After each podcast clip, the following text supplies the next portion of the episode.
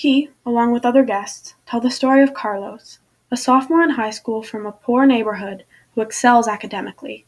His story is told mainly chronologically, but Gladwell strays from his story a few times to bring up other points, like why so few teenagers who excel academically from low income families go to Harvard and other prestigious universities, despite the universities offering free tuition.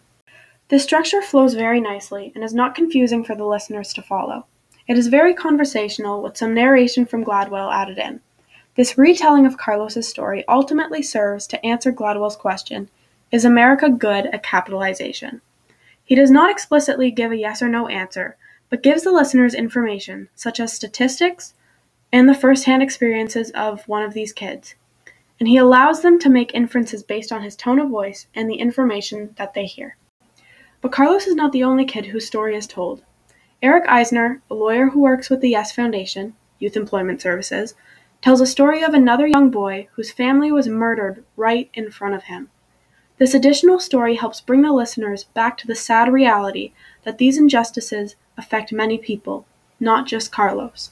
Throughout the entirety of the podcast, Gladwell effectively utilizes many tools, such as music, rhetorical strategies, his narrative voice, and the voices of several other people. He uses instrumental pieces that play in the background and help emphasize the tone that he sets with his voice.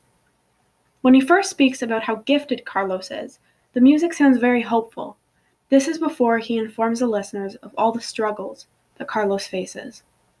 He also utilizes sadder sounding music, which at one point has a Russian sounding influence.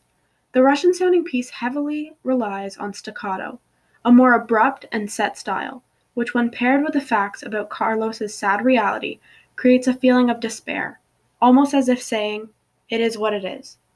This helps the listeners feel many different emotions throughout the podcast and help separate different ideas and events that are carefully structured into an order that is effective in making his point. He uses logos, ethos, and pathos rhetorical strategies through the podcast as well. He uses ethos when citing facts from reliable sources and telling the listeners that Eric Eisner is a big shot lawyer, to draw attention to their credibility and increase the listener's confidence in everything that is being said.